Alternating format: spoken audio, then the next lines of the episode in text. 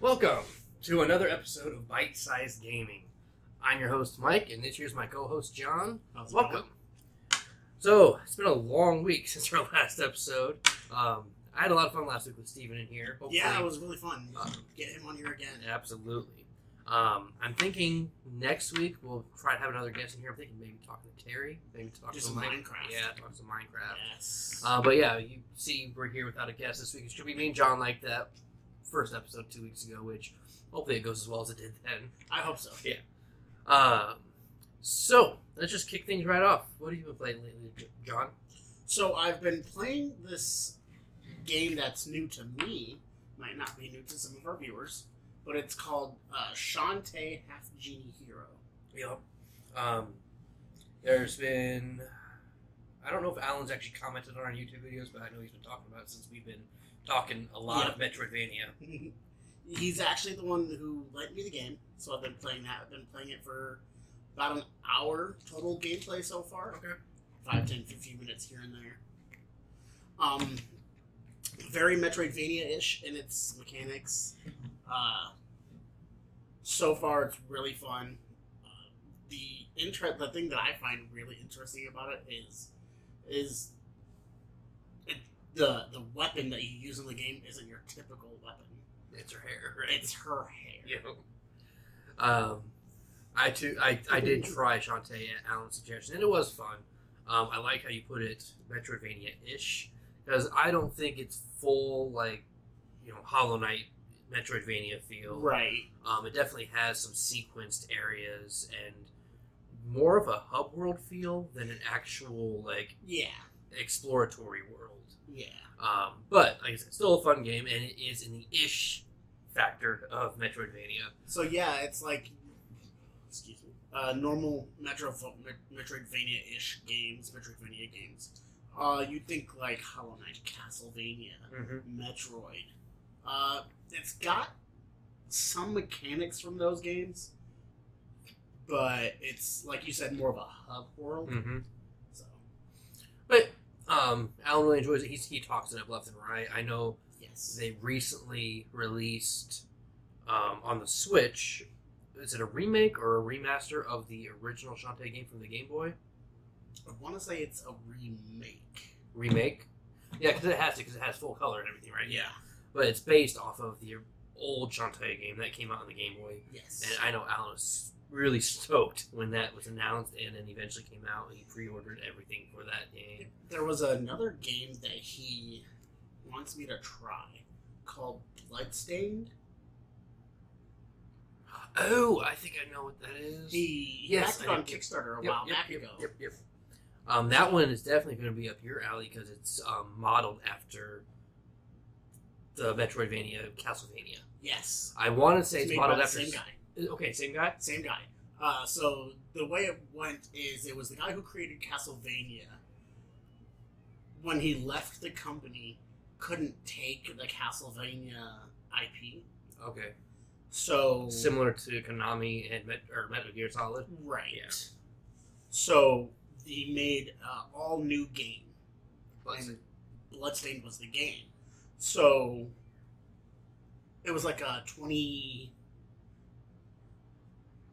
2015, I want to say, Kickstarter game. okay, I can see it because I think it released 2017, 2018. Somewhere. Yeah.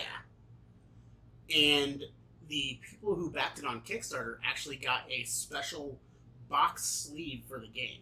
Oh wow, nice. So that's the one Alan got, and he's letting me borrow it. Okay. Um, yeah, I did try it out a little bit. It gave me definitely feels of Symphony of the Night. Like, yeah, that Castlevania, um, that style, I guess, of Castlevania game, um, I think really showed through in Bloodstained. At least a little bit that I did play. I did. I haven't played a ton of it. I'll admit. Yeah. But it reminded me of Symphony of the Night. Um, so just those two this last couple weeks for you. Yeah. Yeah, trying those out. Um, Other than that, I stick go back to my usuals. Oh yeah, we, we all do. We're all creatures of habit. Um, I myself have not had much opportunity to play games. I've still been playing Octopath Traveler when I have time. but even that's been limited. And what is that on? Is that on PC or? It's on PC. It's on Xbox. I don't know if it's on PS4. I, I'd assume it is, but it was originally uh, Switch exclusive, or at least it was a timed Switch exclusive. Because they announced it for Switch and it released on Switch, and it was only on Switch for I think at least a year before it started hitting the other platforms. Okay. But it's a beautiful game, outstanding game. We'll definitely have to uh, look that one up when I get home. Nice. You won't you won't regret it, especially if you like JRPGs. Like Oh yeah. it's definitely got that JRPG feel without feeling dated. I know I hit on this last week, so I won't, I won't talk much further on it, but I think you'll enjoy it. Um, reason I haven't had much chance to play games, uh, my wife and I and my family are in the process of moving, so there's been a lot of downsizing, a lot of packing and whatnot this last week. So that's where all my time's been dedicated to. But I did bring something a little special for show and tell today. You were you were going through your stuff and you found you found a hidden gem. I did. So I think everybody has a junk drawer at their house, right? Just an Absolutely. drawer with everything that you, you don't know what to do with it. You just throw it in that drawer. I was cleaning that drawer out, and most of it was trash. But luckily, I caught this before it hit the trash can. see if you can see this here on the camera. Oh, get up there! That is, if you can read it, a Blockbuster membership card with my name on it and everything. Oh man, uh, I've issue. not seen one of these in years. Well, this one was issued to me June 23rd of 2008, so you're looking at almost 13 years ago. This has been just sitting in my junk for so long. It might have been the last time Blockbuster was a thing. Not quite. Uh, uh, very quite possibly, because I want to say I was 20 to 21 when I finally jumped on the Netflix bandwagon. And when I did, Blockbuster was still around, but not for very long after that. Right. But yeah. I I was yeah, 18, 19 when I did my first Netflix account back when it was still like, oh, Netflix has to send you the DVDs. yep. yep.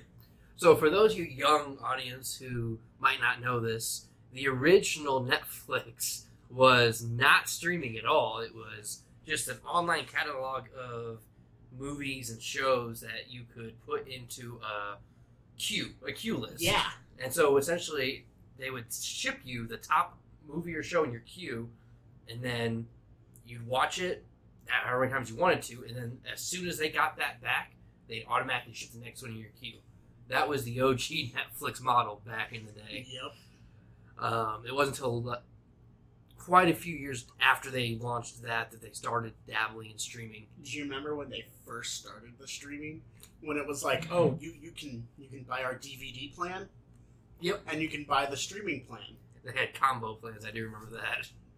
It's like there was like uh, seven ninety nine for the, the DVD plan and seven ninety nine for the streaming plan, or you could combo them both together for twelve dollars or ten bucks, something like that.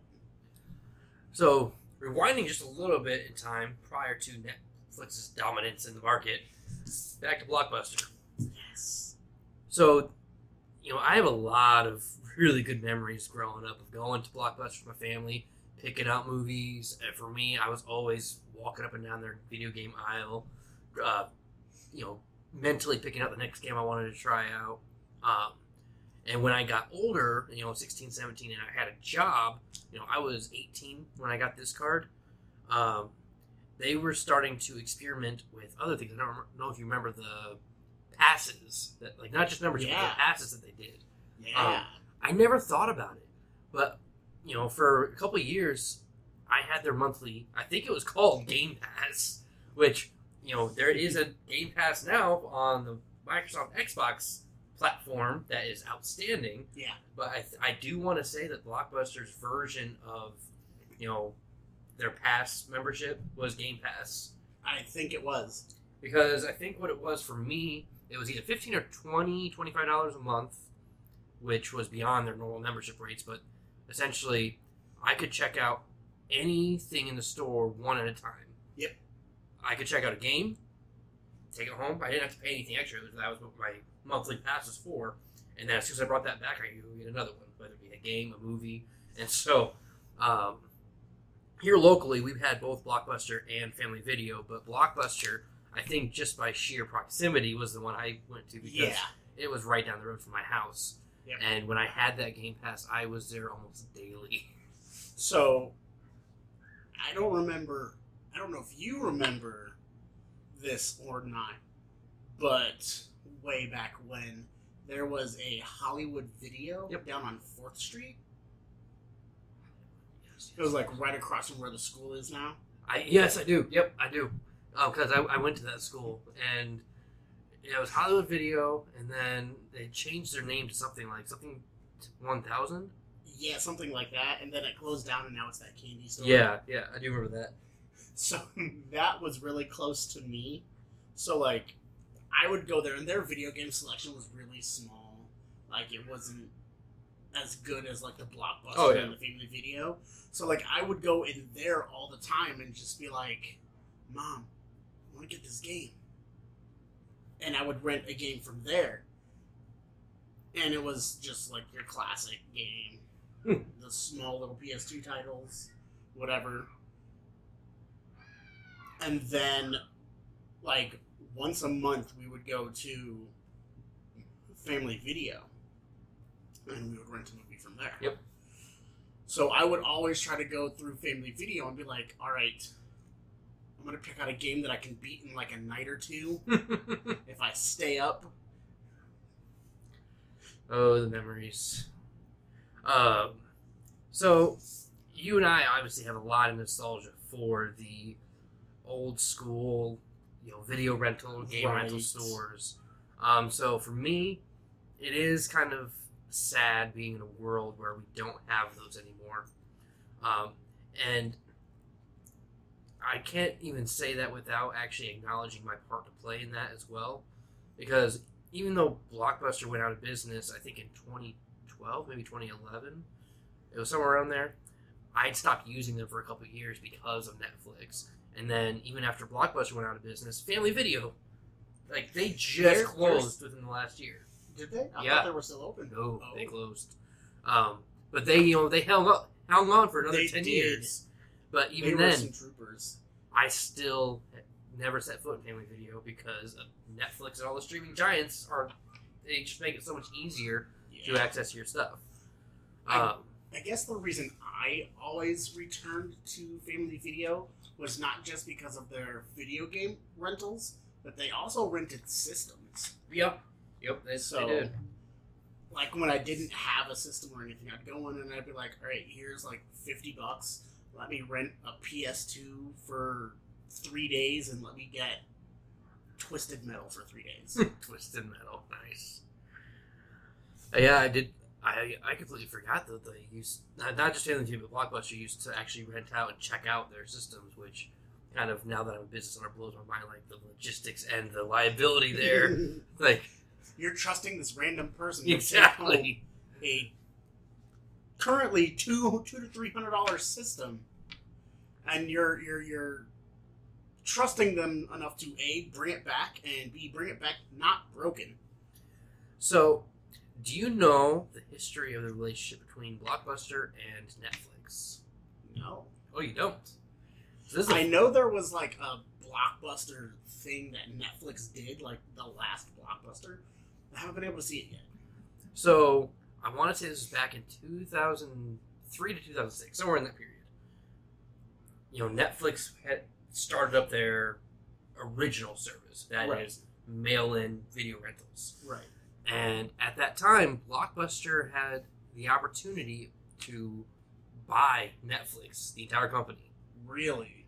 and essentially what happened is Blockbuster turned them down, and I think I don't quote me on this, but I want to say that there was a quote from one of the execs saying that internet will never replace the video rental stores. We see how that worked. out. Exactly. Um, which like I'm still sad that they're gone. Yes. But- uh, apparently there is one in Oregon still. I did hear about that. So yeah. we, we might have to take a trip just for I just just I just for the memories. just for the memories.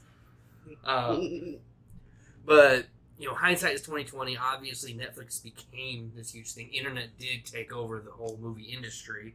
Um, we're even in an age now where there's not a lot of people that will actually buy physical movies anymore. Alan is one of them, but he, I buy physical movies sometimes. Yeah. but it depends on the movie. you know, prior to streaming dominance, I probably had a DVD, Blu-ray library of 200 plus movies and series. Okay, so my grandma, to this day, still in her house has four big like bookcases just stacked with rows of DVDs, and she's got and and games and and Blu-rays. VHS. Hold on. So she's got the bookcases full of like DVDs and Blu-rays and stuff. Yep. That's it's like over three thousand, and then she has an entire bedroom in her house, like hoarder style, full of boxes of VHS tapes.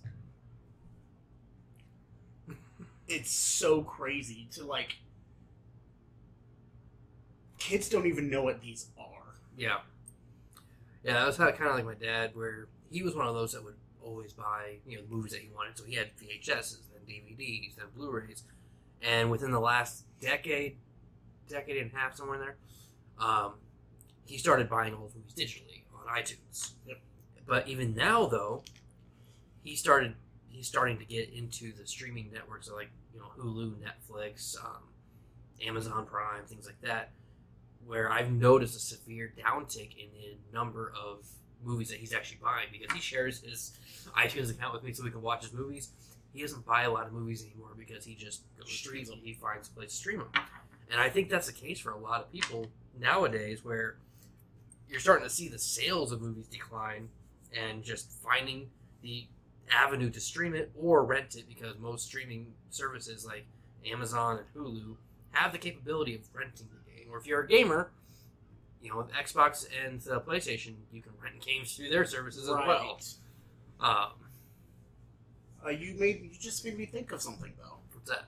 Um, going back to what we were talking about earlier, you remember how? All right, so you know how we were saying Netflix, their first service was like they would mail you game uh, movies and stuff. Mm-hmm.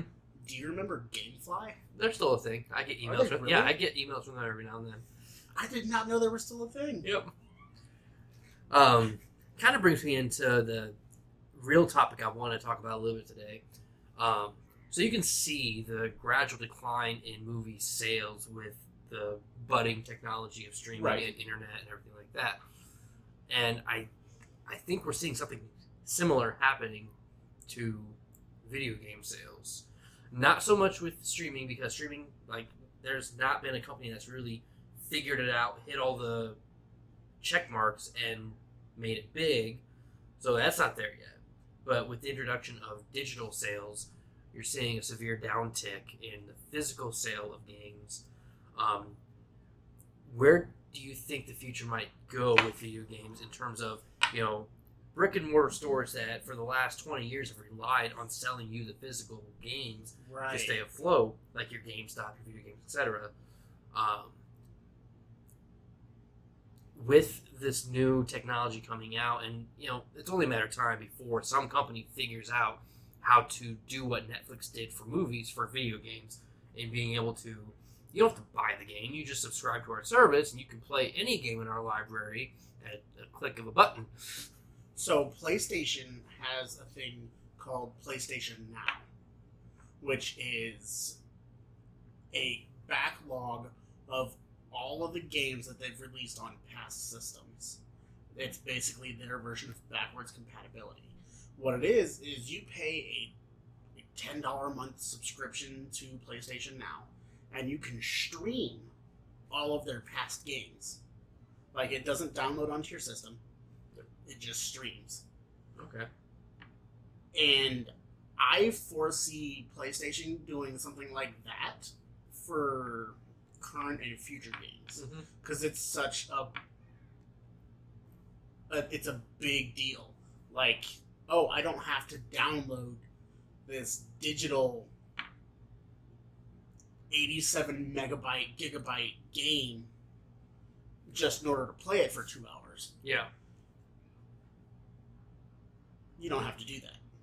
I see PlayStation and Xbox hardcore focusing on more digital stuff hmm than like physical stuff. Like even now, you can go to the GameStop, the video games, etc., and you can purchase digital games in the store. Yes, but unfortunately, that's not the preferred method of buying digital games. It's not. Though, It's it's it's also not how I buy my digital games. Exactly. I regret to say I am a part of the problem as well. It is it is solely become a matter of convenience. yes, absolutely. Uh, we talked a little bit about it last week. Yep. There's I get bored with what I'm doing and scroll through my queue on my PlayStation or whatever, and oh, I like that game. Haven't tried it. I'll buy it. Hmm. I don't have to go to the store to buy it. I can just click of a button. I bought it. Yep. Yeah, so that's the purchase side. Um, on the streaming side, like you talk about PlayStation now, there's a you know quite a few notable companies working on that format. Yep. Um, you've got Google with Stadia, which Stadia's already launched. They're just trying to work out the kinks. Um, Yeah. Microsoft has xCloud in beta right now on both Android and iOS. We've talked about our possible prediction of it making its way to Switch. Um, There's just too much of a coincidence there. yeah, but you know you've got a lot of notable. I even I, I even think Amazon's working on some sort of streaming like game streaming service as well. Yeah. Um, so with all of these companies working on it, like that is the future of video games. It's just it's not here yet. But do you think that once a company figures it out, like cracks the secret formula to where it works for you know, the vast majority of all consumers, does that spell doom to your GameStops and video game etceteras? I think it spells doom in the aspect of new stuff coming to those stores. Because I don't know how many other people out there are like this, but I go to them currently and I see them as like secondhand stores. Yeah. Like I go in there and I'm like eyes all over the used games, the Mhm. used physical games that they have, just for like a nostalgia. Like, oh, this is an old PS2 Final Fantasy game. I want it. Or oh, you've got old Game Boy games that aren't ridiculously expensive. I want them. Yep. So, I'm not sure that's enough to save them. Like it might be, it might be, because I still go to both GameStop and video games, game, etc. I'm a long time frequenter of GameStop. Oh, me too. Um, I've got. I'm a pro member there. Yep. I remember when they were going through their Ultra Pro membership Yep. trial stuff. I, I actually found my Ultra Pro membership Did card you yeah, today as well. Nice. Um, I'm not sure the nostalgia and the secondhand part is enough say. You can see it with them trying, you know, with collectibles, you know, with the Funkos and the toys and the games.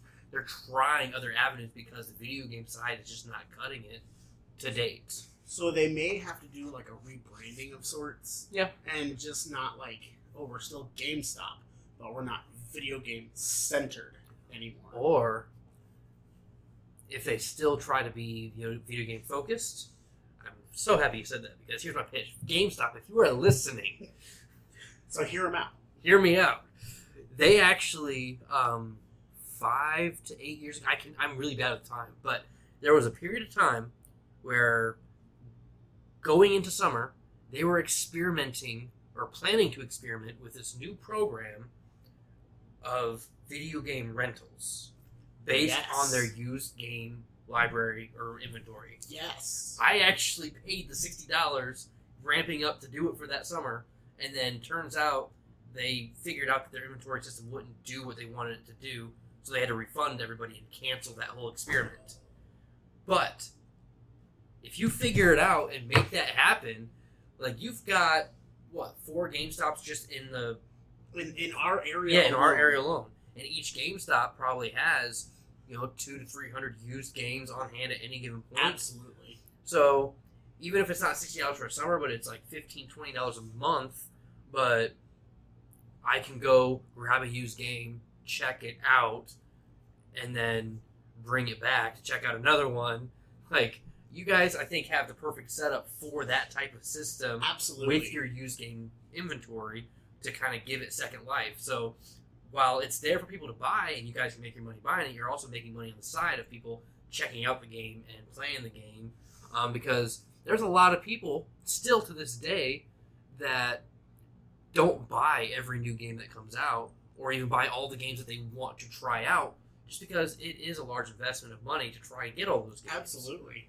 But if I could go grab a game for the weekend, you know, play it for you know ten to twenty hours that weekend, bring it back and try a different game the next weekend, I'd be all over that. Yep, that's uh, that's like that's how I got into Borderlands when it first came out. Yep. Was we went to Family Video and I rented Borderlands for the weekend, and I didn't get to beat it over the weekend, but I was like, "Well, this game is great. I want to finish playing it. I'm gonna go buy it." Yep. So I rented rented the game from Family Video, played it for the weekend, took it back Sunday night at like midnight. Hmm. Monday, I went to GameStop and bought Borderlands. Yep.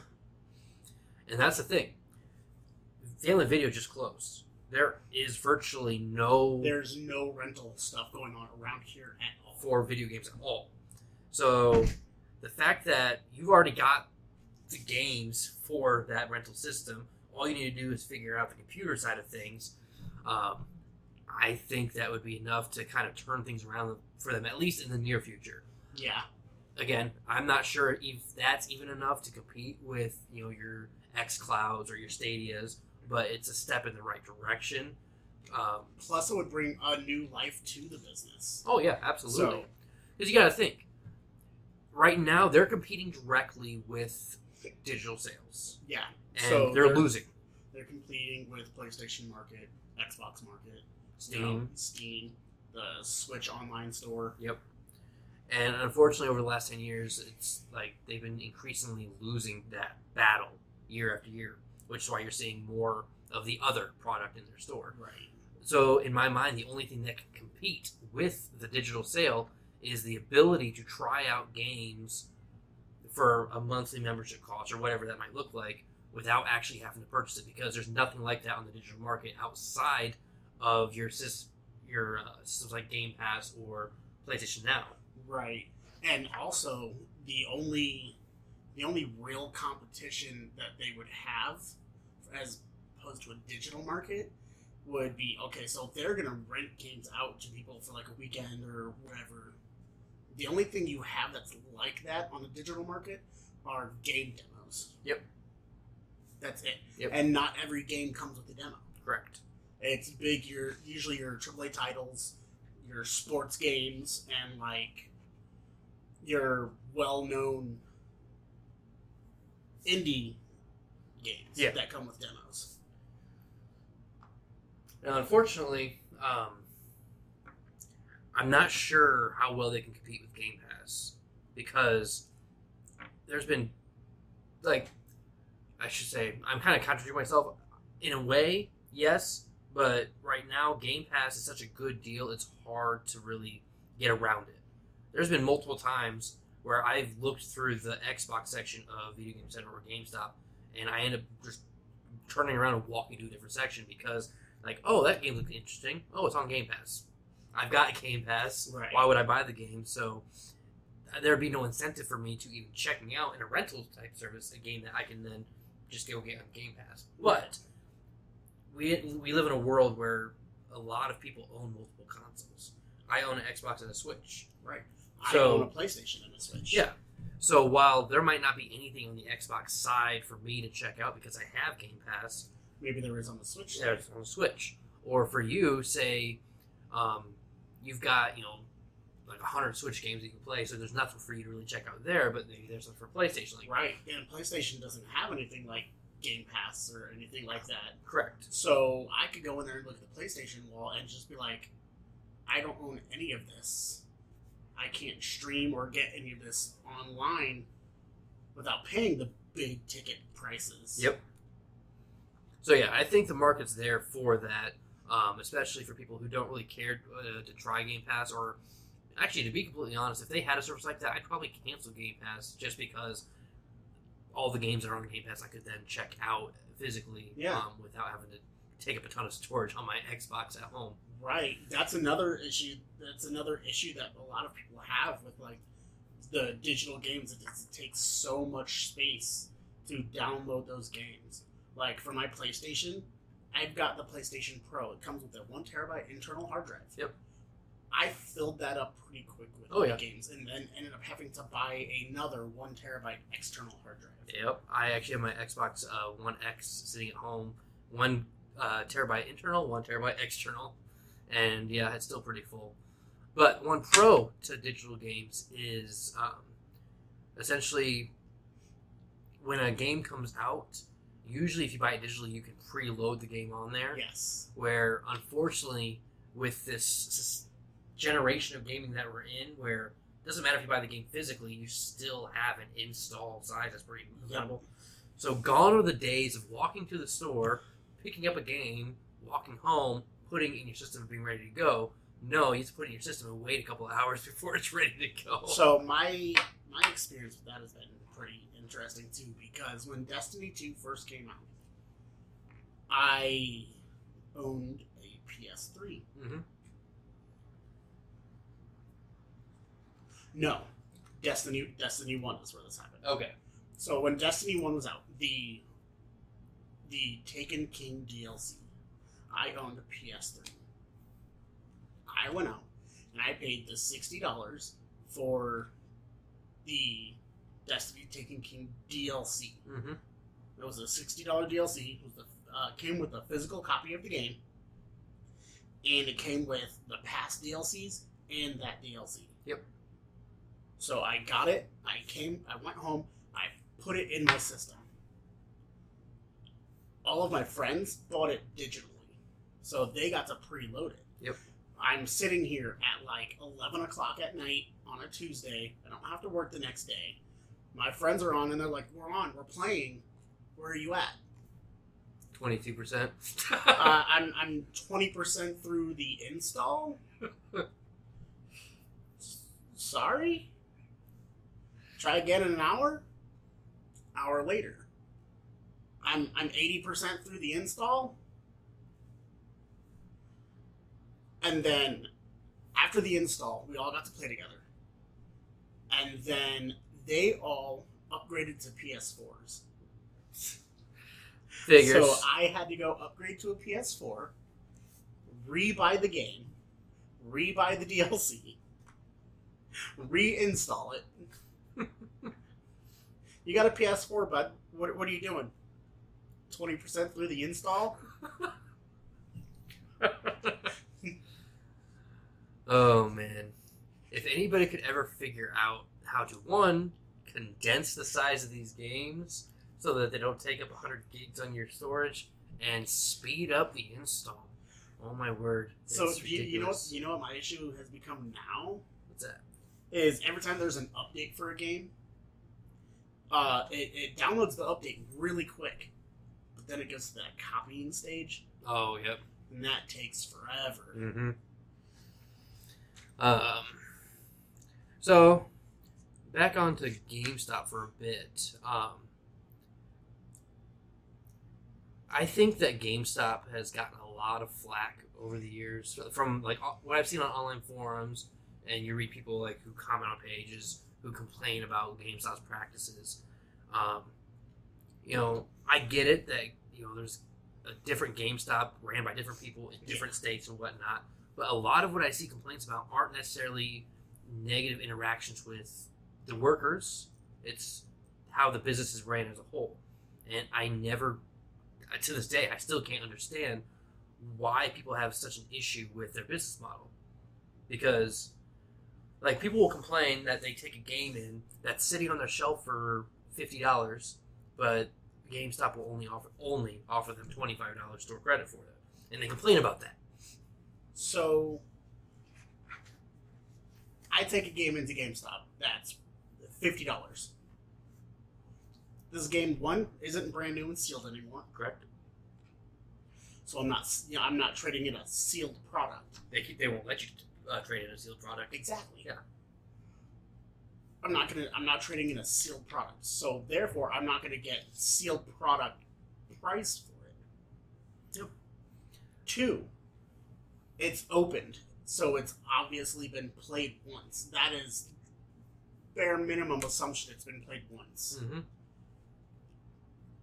Okay, so it's been in a system. What if you don't keep your system clean?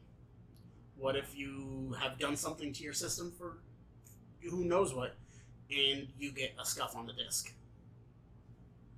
or a scratch on the disc from it being in there just one time? Okay, they have to take that in, into consideration. Yep.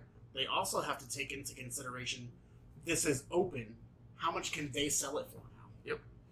So generally speaking, their trade-in rates are usually between 40 50 percent of what they sell it for. g- Right. Generally speaking, Which which makes total sense to me. well, that's business. yeah. Like if they're not making money off of what they're selling people, they're not going to be in business. They have to. there has to be a margin for profit. Exactly. So that part always made sense to me, but for some reason it doesn't register with certain people. And then on the flip side, when you trade a game into GameStop, all of the risk is on their end of it. Yep. Because the video game industry is a massive depreciable industry until a certain point. Um, so PS4 games, when they come out, they're sixty dollars brand new. Yep. As soon as you crack the seal, GameStop, if you go, gauge it off of GameStop standards, it usually drops to fifty-five dollars automatically if the seal's broken, and then depending on how long it is since the release date, it'll start dropping in value. Yep. And it will keep dropping value. It never goes back up until it becomes into that collector territory. Which is usually like Two consoles removed, or two console generations removed. yeah, or, or I would say, kind of like car years. You know, twenty to twenty-five years makes it a classic. Yep. So if somebody buys a brand new game, plays it for a week, doesn't like it, and trades it in, GameStop will give them twenty five bucks because they're going to try and sell it fifty bucks. Right. But all that risk is on GameStop because if they give you twenty five bucks for that game and it sits on their shelf for six months, that game might sell for thirty bucks six months down the road. So they made five dollars off that transaction, Yeah. and that's assuming it sells after six months. If it sells a year, a year and a half later, they're probably taking a loss on that game. Yeah. So that's like if I were to take in GTA 5. Yep. Just game off the top of my head. Right now. I'm only going to get 10, 15 bucks. Yeah. One, how long has the game been out? what nine years now? Nine years. Yeah. Two, uh, how much are they going to be able to sell for? Yes, it's a G. It's Grand Theft Auto Five. A lot of people still play it. Nobody wants to pay that price for it anymore. Nope. Well, that and how many copies do they have? That's Exactly. another factor. Exactly. That's another thing people have to realize. I trade this game in because it's not that fun. How many other people have traded that game in because it's not that fun? How many Madden 20, 2020s are on their shelves right now across the Quad Cities? Probably a good couple dozen at least. At least. And that's There's the- probably a couple dozen at the one store that's right down the road. there's a reason if you walk into Video Game Center and you see their five for five for five dollar bin and it's all sports games because the second a new one comes out, everybody's trading their names in. Yep. and that's why they're one of the most appreciable games out there. You know, within a year, a game that you bought for sixty bucks last year might get you four or five bucks on the market. Which is crazy. Uh, that that's like that with sports games. As a person who doesn't really play sports games, I play other game like RPGs and stuff Mhm. like that. I'm just like this game I bought for sixty dollars. In a year's time, it could still be selling for 40 $45. Whereas a sports game, oh, it just came out. I can buy it for 60 Two months later, a new game just came out. Take the game, give me my $5 off, give me the new one. Yep. Uh, speaking of valued, um, there is one company whose games very rarely will drop in significant value, and that's Nintendo IPs. Yes. Like essentially, if you walk into a GameStop and try to pick up Breath of the Wild, which came out four years ago now, Yep. it's still fifty five dollars. Yep. Part of that is because Nintendo's like very rarely chooses to drop the MSRP on those games. Yeah. But on some level, the quality and replayability that they put in those games also has something to do with it. Yes, because the the replayability stands the test of time with those games. Oh yeah. People to this day are still buying Mario Kart because it is Mario Kart. I still know people that are trying to buy Smash Bros on the 64. Oh yeah. I know people that are still trying to get Ocarina of Time for the Switch. Yep. Um, so the, the fact that people want those games and are willing to pay the fifty to sixty dollar price point for those games is what keeps their value. Um, on top of the popularity of their franchises. Um, speaking of older games, um, their Pokemon games Oh yeah. are insanely valuable. Oh yeah. Like Uh, when like like if you take a Pokemon Yellow cartridge into GameStop and ask for trade in value, you're probably getting 35, 40 bucks for that game. easy, easy. And that, that means they're selling it for probably 80, 90. Yeah. If you take Pokemon Ruby in there, you'll probably get twenty to thirty bucks because they're gonna sell it for sixty to eighty bucks. And those are old games. Granted, they are kind of in the collector territory, which we talked a little bit earlier. Yeah.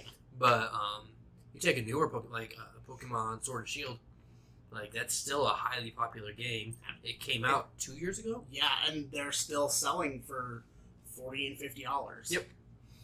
So, yeah, Nintendo IPs tend to stand the test of time. Like, and Nintendo does have a small part to play in it with refusing to drop the pricing on Right. games, but they also have games that the massive markets generally want to buy in the first place. Yeah. Um, Uh, another studio's games that I don't really see dropping too much in price is Square Enix. oh yeah, definitely. Like their games tend to, whether you're getting them used or whatever, tend to at least stay around the twenty to thirty dollar range. Oh yeah, because they're a popular uh, company, especially when it comes to adventure slash RPG style Right. games. they're Um, the ones that did your Kingdom Hearts, your Yep. Final Fantasies, Yep. and stuff like that. Um, trying to think. Oh, yeah, Destiny unfortunately is one of those that dropped in value fast. Destiny dropped really fast. Destiny dropped uncharacteristically fast, especially for a Bungie game. Yeah. So Destiny first came out, it was your standard sixty dollars. It stayed sixty dollars until like the second DLC came out. Mhm. When the second DLC came out, it was like twenty dollars. And then when the third DLC came out, it w- it was like ten. When I went to pick up my physical copy of the Taken King DLC, there was a used copy of Destiny One on on the used shelf in GameStop for one dollar. hmm Yeah, unfortunately, because Destiny, even in its very core, kind of has a games as a service vibe to it. I think it largely because it has MMO characteristics to the game. Yes. So because it has that games as a service vibe, probably hurt its price point, not its popularity. Because sometimes people will equate the price the price dropping to its lack of popularity. That wasn't the case with Destiny. It was still a pretty popular game. And It it had a- still is a Oh, yeah. popular game. I think it was just so many copies flooding the market and Yeah. copies and whatnot that it just kind of lost its shelf value. Right. So it didn't necessarily run its course and drop the value. It was we've got 12 copies of Destiny sealed, 17 copies of Destiny from trade in. Yep. What do we do with these? Yeah. Put them in the hand baskets and give them to the kids at Easter. I forgot because they also launched Destiny on two different platforms. Yep. Because they had it on PS3, PS4, and Xbox 360, Xbox One. So that just infinitely increased the number of Destiny copies Yeah. in the market. Yeah. So it's weird to think that that like Destiny feels like it was a relative like I can't talk. Um, relatively not that long ago for me. 2016. Was it 2016? 2016. Then why in the world did it straddle? 15, 16? I want to say it was 2014 It might have been 2014. because I can't think of any other reason why it would straddle two different console generations. You know, like usually the games that release at the end or at the beginning will have that little straddle effect. You know, we saw Breath of the Wild and a couple other games that kind of crossed the gap between the two different consoles. But you usually don't see that with games that release a year or two into the console's life life cycle. He's looking it up now. September 9th, 2014. 2014. Wow. It doesn't feel like it was that long ago. It doesn't. That's crazy to me. And it, it's even crazier because I've consistently played Yeah. since the beta. Dang. This entire console generation just kind of flew by me. It felt the the the, the PS3, PS4, Xbox One X. You know what Xbox Yeah. I do. Uh, those two generations, gener- generations, just kind of like melded together. Yeah. because I felt like we got the PS4 in the middle of the PS3 life. Like normally it's oh we'll have the the PS3, PS3, PS3, PS3's dying. We come out with the four. To a, to a certain extent, um, I will say I think the PS3 was like lived a full life cycle. I think it was on the Oh, market yeah. for five or six years before the PS4 came out. Yes, Yeah. but like it felt like the PS3 was still kicking. a viable option, kicking and screaming. and we got the PS4. And I think part of that probably has to do with the, like the graphical gap between PS3 and PS4 wasn't, wasn't that that big. it wasn't that big. Um, it was definitely a lot larger between the PS2 and PS3. Absolutely. So yeah, because of that graphical gap, I could definitely see, you know, PS4 didn't feel like that much of an upgrade.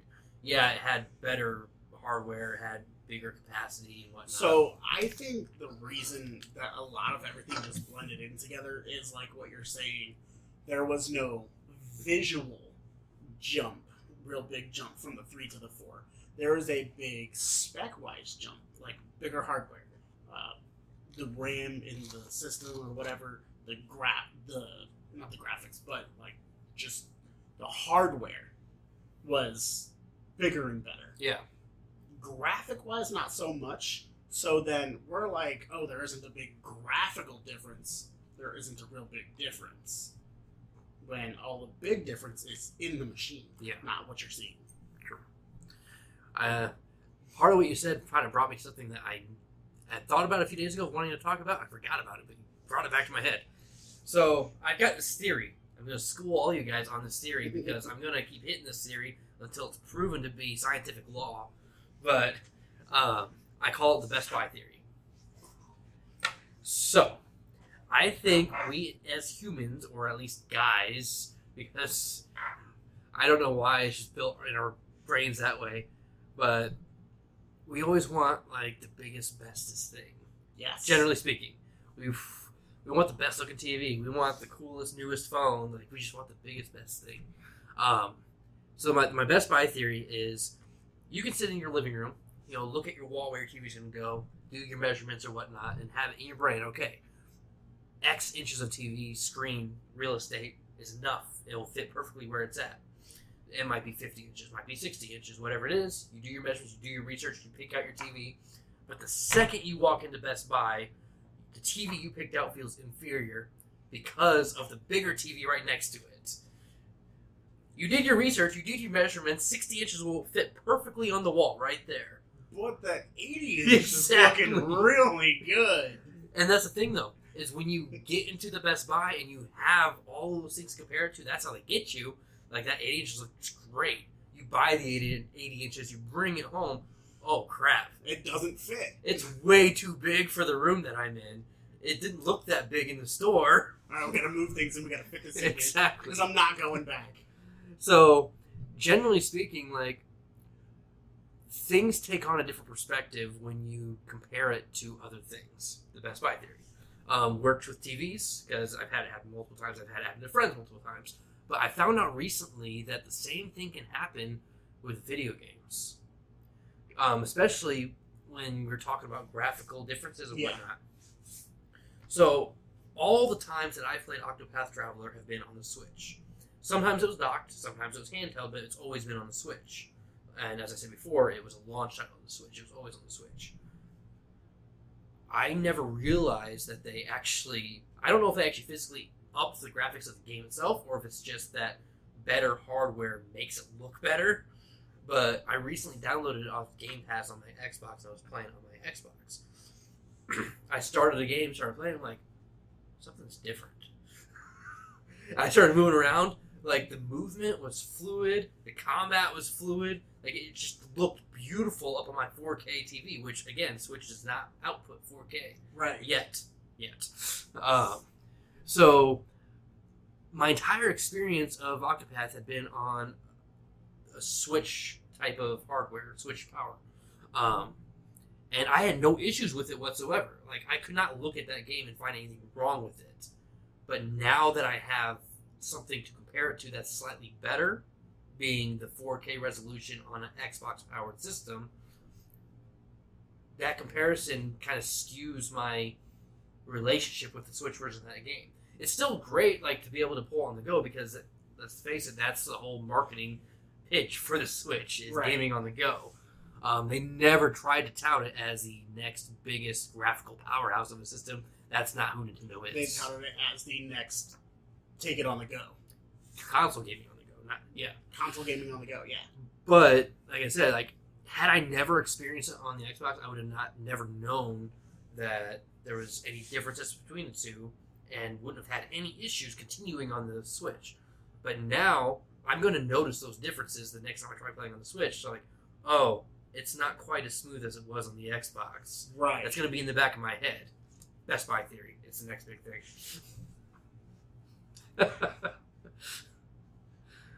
anyway, sorry, that was a whole thing that I just threw on John. He was not expecting that. We did not talk about that. I was Before we not ready record- for that. He was not ready for that. Um, so we're getting close to the end. Um, you wanted to talk a little bit about E3, seeing as that's coming up in a couple months here. Um, you want to talk specifically on predictions? I? So I wanted to see. We, we we've hit on this a little bit before. Yeah. But like any like big game predictions. Okay.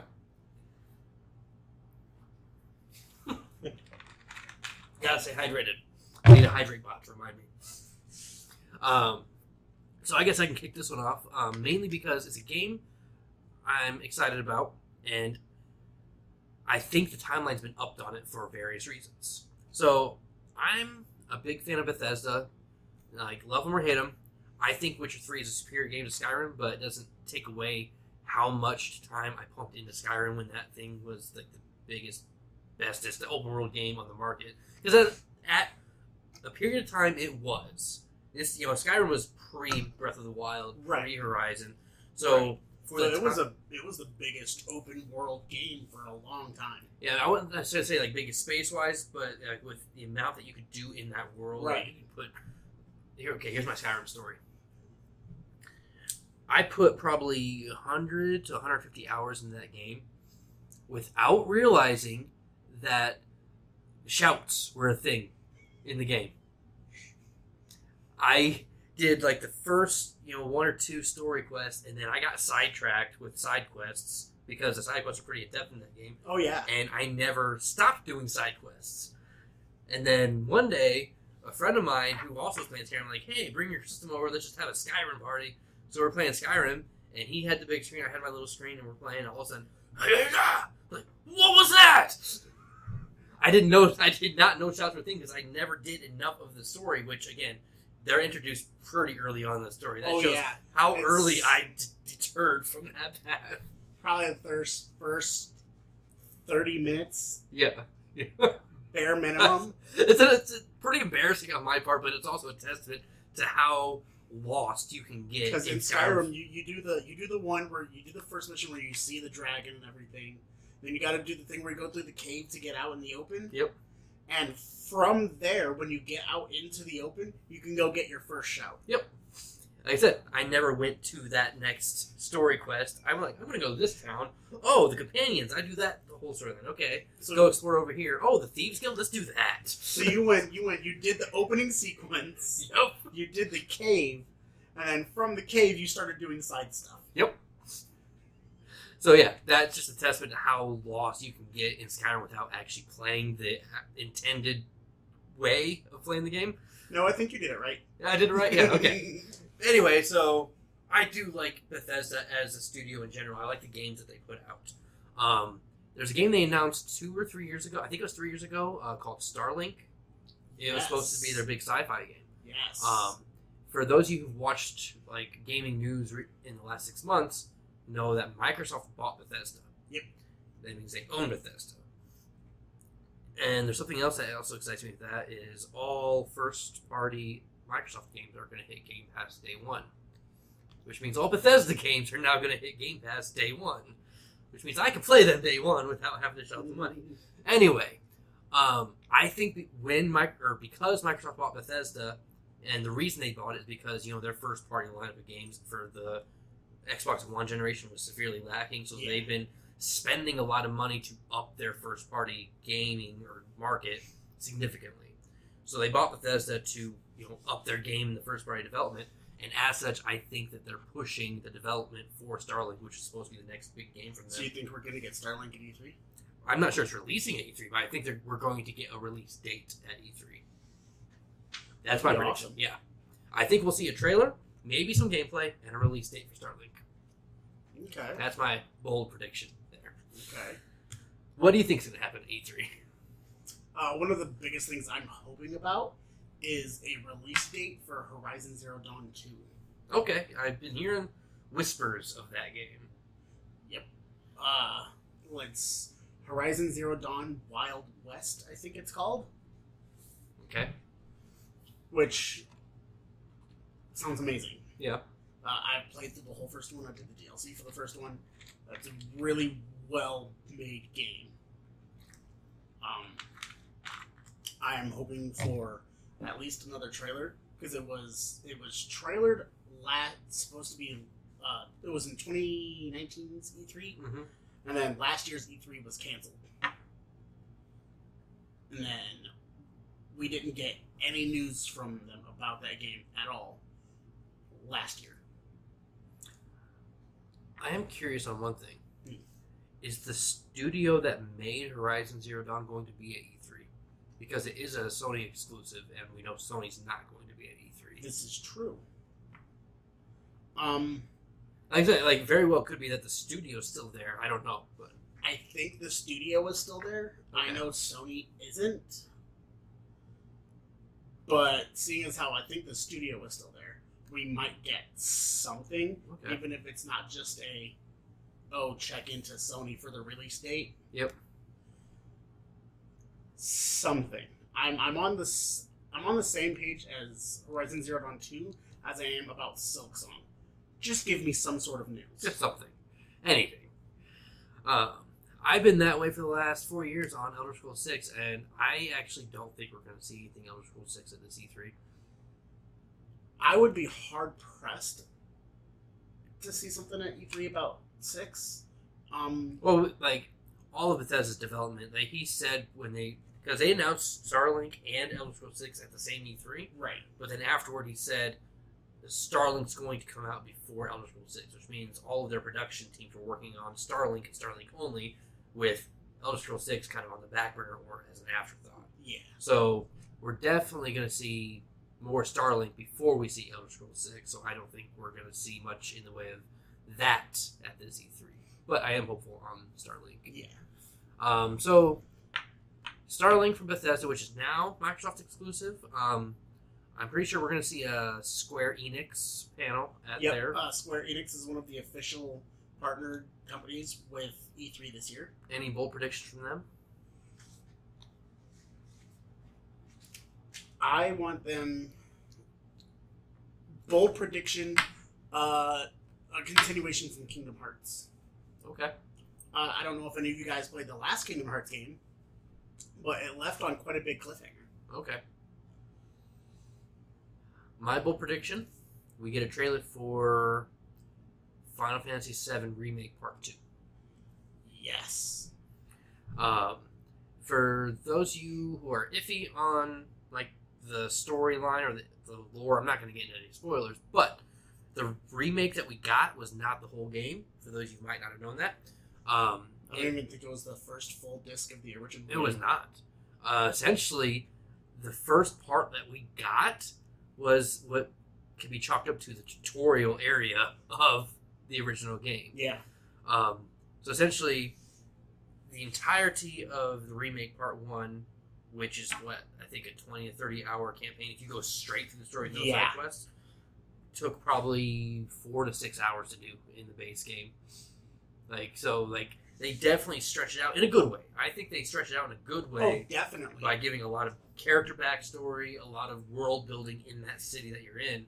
Um, but definitely a lot more detail, a lot more in depth than what they originally did for the original game.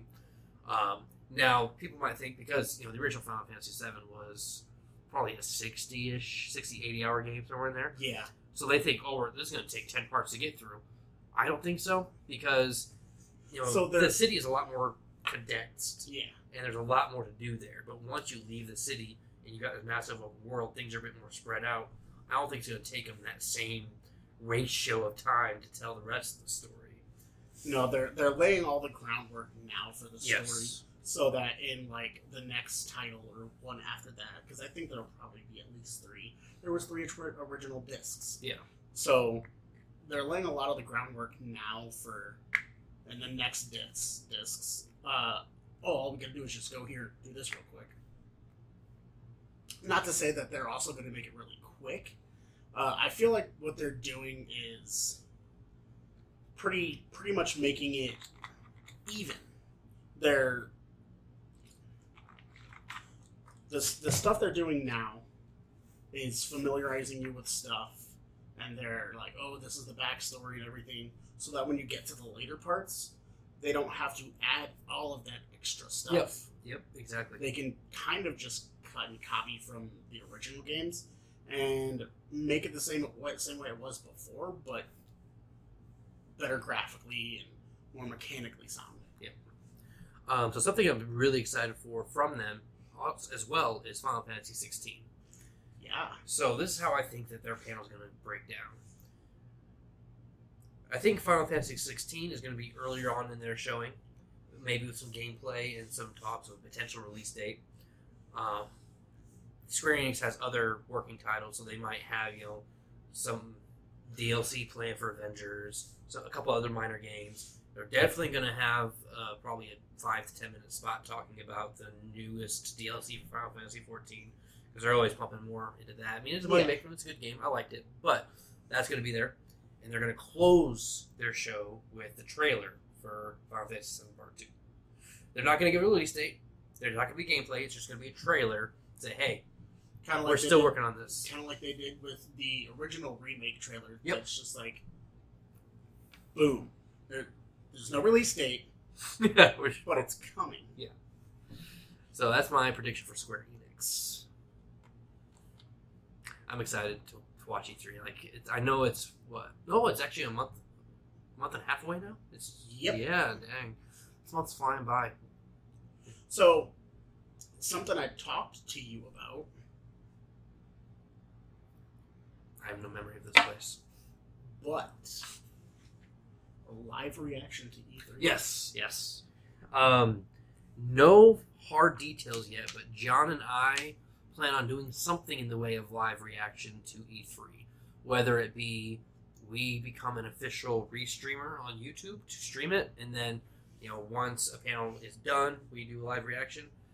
It would take a little bit of planning on our parts with work and whatnot, so we might not be able to do for the whole thing, but we'll try to get for some of the key panels, depending on when those go live and when we're able to actually get in to do live reactions to them. But yeah, that's something that we're hoping planning on trying to do.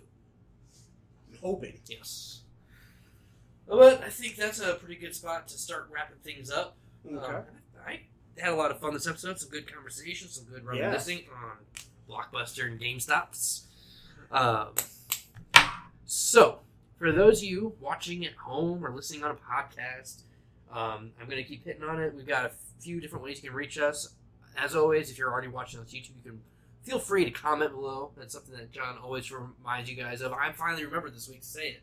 Comment below. We'll try to make sure that we read our comments. Um, I've been keeping up to date just with this last week of moving. I kind of haven't been checking my phone, so if you commented on episode two recently, I do apologize. I haven't seen it yet. Um, but if you want to get in touch with us more directly, uh, we do have a Discord. It's NerdHQQC. Um, I know Discord is kind of a weird way of trying to look things up. So if you f- find our Facebook page, or I'll put a link on our YouTube videos as well to go to our Discord. Um, we do have a channel set aside for Bite Size Gaming. You're more than welcome to reach out to John and I there. And we are recording this in front of a live Discord audience. Yep. There's still no people there, but it is a live Discord audience. Um, so we record these every Tuesday night. You we try to start right around ten fifteen. Um, so prior to recording, we go live in our Discord channel. There's no video there; it's just all audio. So it's almost like a, just a live podcast. Um, but we do that so anybody who likes our show and wants to listen live can. And also, at the end of each show, uh, we can set aside some time for uh, guest comments, questions. Yep. You know. Um, like I said, there's nobody there. Oh, Terry's there now. She must have just hopped in. She was not there a second ago. Hi, Terry. Um, so I don't know if she wants to speak or not. We're gonna do this, but if Terry has a question, she can then request um, in Discord itself to ask her question. Um, I'll watch for that. If you raise your hand, we'll get your question in here. But in the meantime, we'll carry on. Um, yeah, those are the two best ways to reach out to us. Maybe if we become popular enough, we'll create a dedicated Bite Size Gaming Facebook page. I don't know. Like, that's up to you guys. How much do you like us? Are you willing to spread the word, get people listening to us or watching us? Um, like, like, comment, subscribe, and share. Oh yeah, and share. And then say video is not your preferred format. We are on. I think we're getting close to all the major podcast platforms. We're on Spotify. We're on, Google on Podcast. Google Podcast. Um, there's a few other ones. I, I Have we hit iTunes yet? not yet. iTunes takes at least two to three weeks before they finally um, clear all of their benchmarks. They're very picky Yeah. in that regard. Um, the last time I uploaded using the software that I use, it did hit eventually, but it, like I said, it took a few weeks before it finally hit iTunes. Yeah. But we'll eventually be on all major podcasting platforms. Um, if not in the near future, just eventually. Um, but yeah, our video and podcast should be going live Wednesdays, so you can Yep. always check out for new episodes then. Um, and again, if you want to check us out live, hop in our Discord and chat with us. Absolutely. Yeah, absolutely. Um, and yeah, next week we'll try to get Terry in here, and um, I, I think we've already got a couple people asking about being a guest after our first couple episodes. Um, there's that one guy who commented on our YouTube Yeah. uh, first YouTube episode. So hopefully we'll be getting more guests in here for you guys as well. Next week, Terry, the Minecraft expert, coming on the show. I, I'm just gonna put it out there and say she's gonna be here next week. So, I haven't even asked her yet. I'm We'll- just we'll I'm see that I can- confident. We'll see if I can pull some strings. Yeah. All right. But thank you for joining us tonight. It was a very fun episode, and Yeah. we'll definitely be talking more E3 as we get closer to that, and talking. I mean, I think we done pretty good at not talking Hollow Knight since that first episode, right? Yeah. Yeah. All right. Well, it's been fun. You guys have a good night, and see you next week. Have a good night.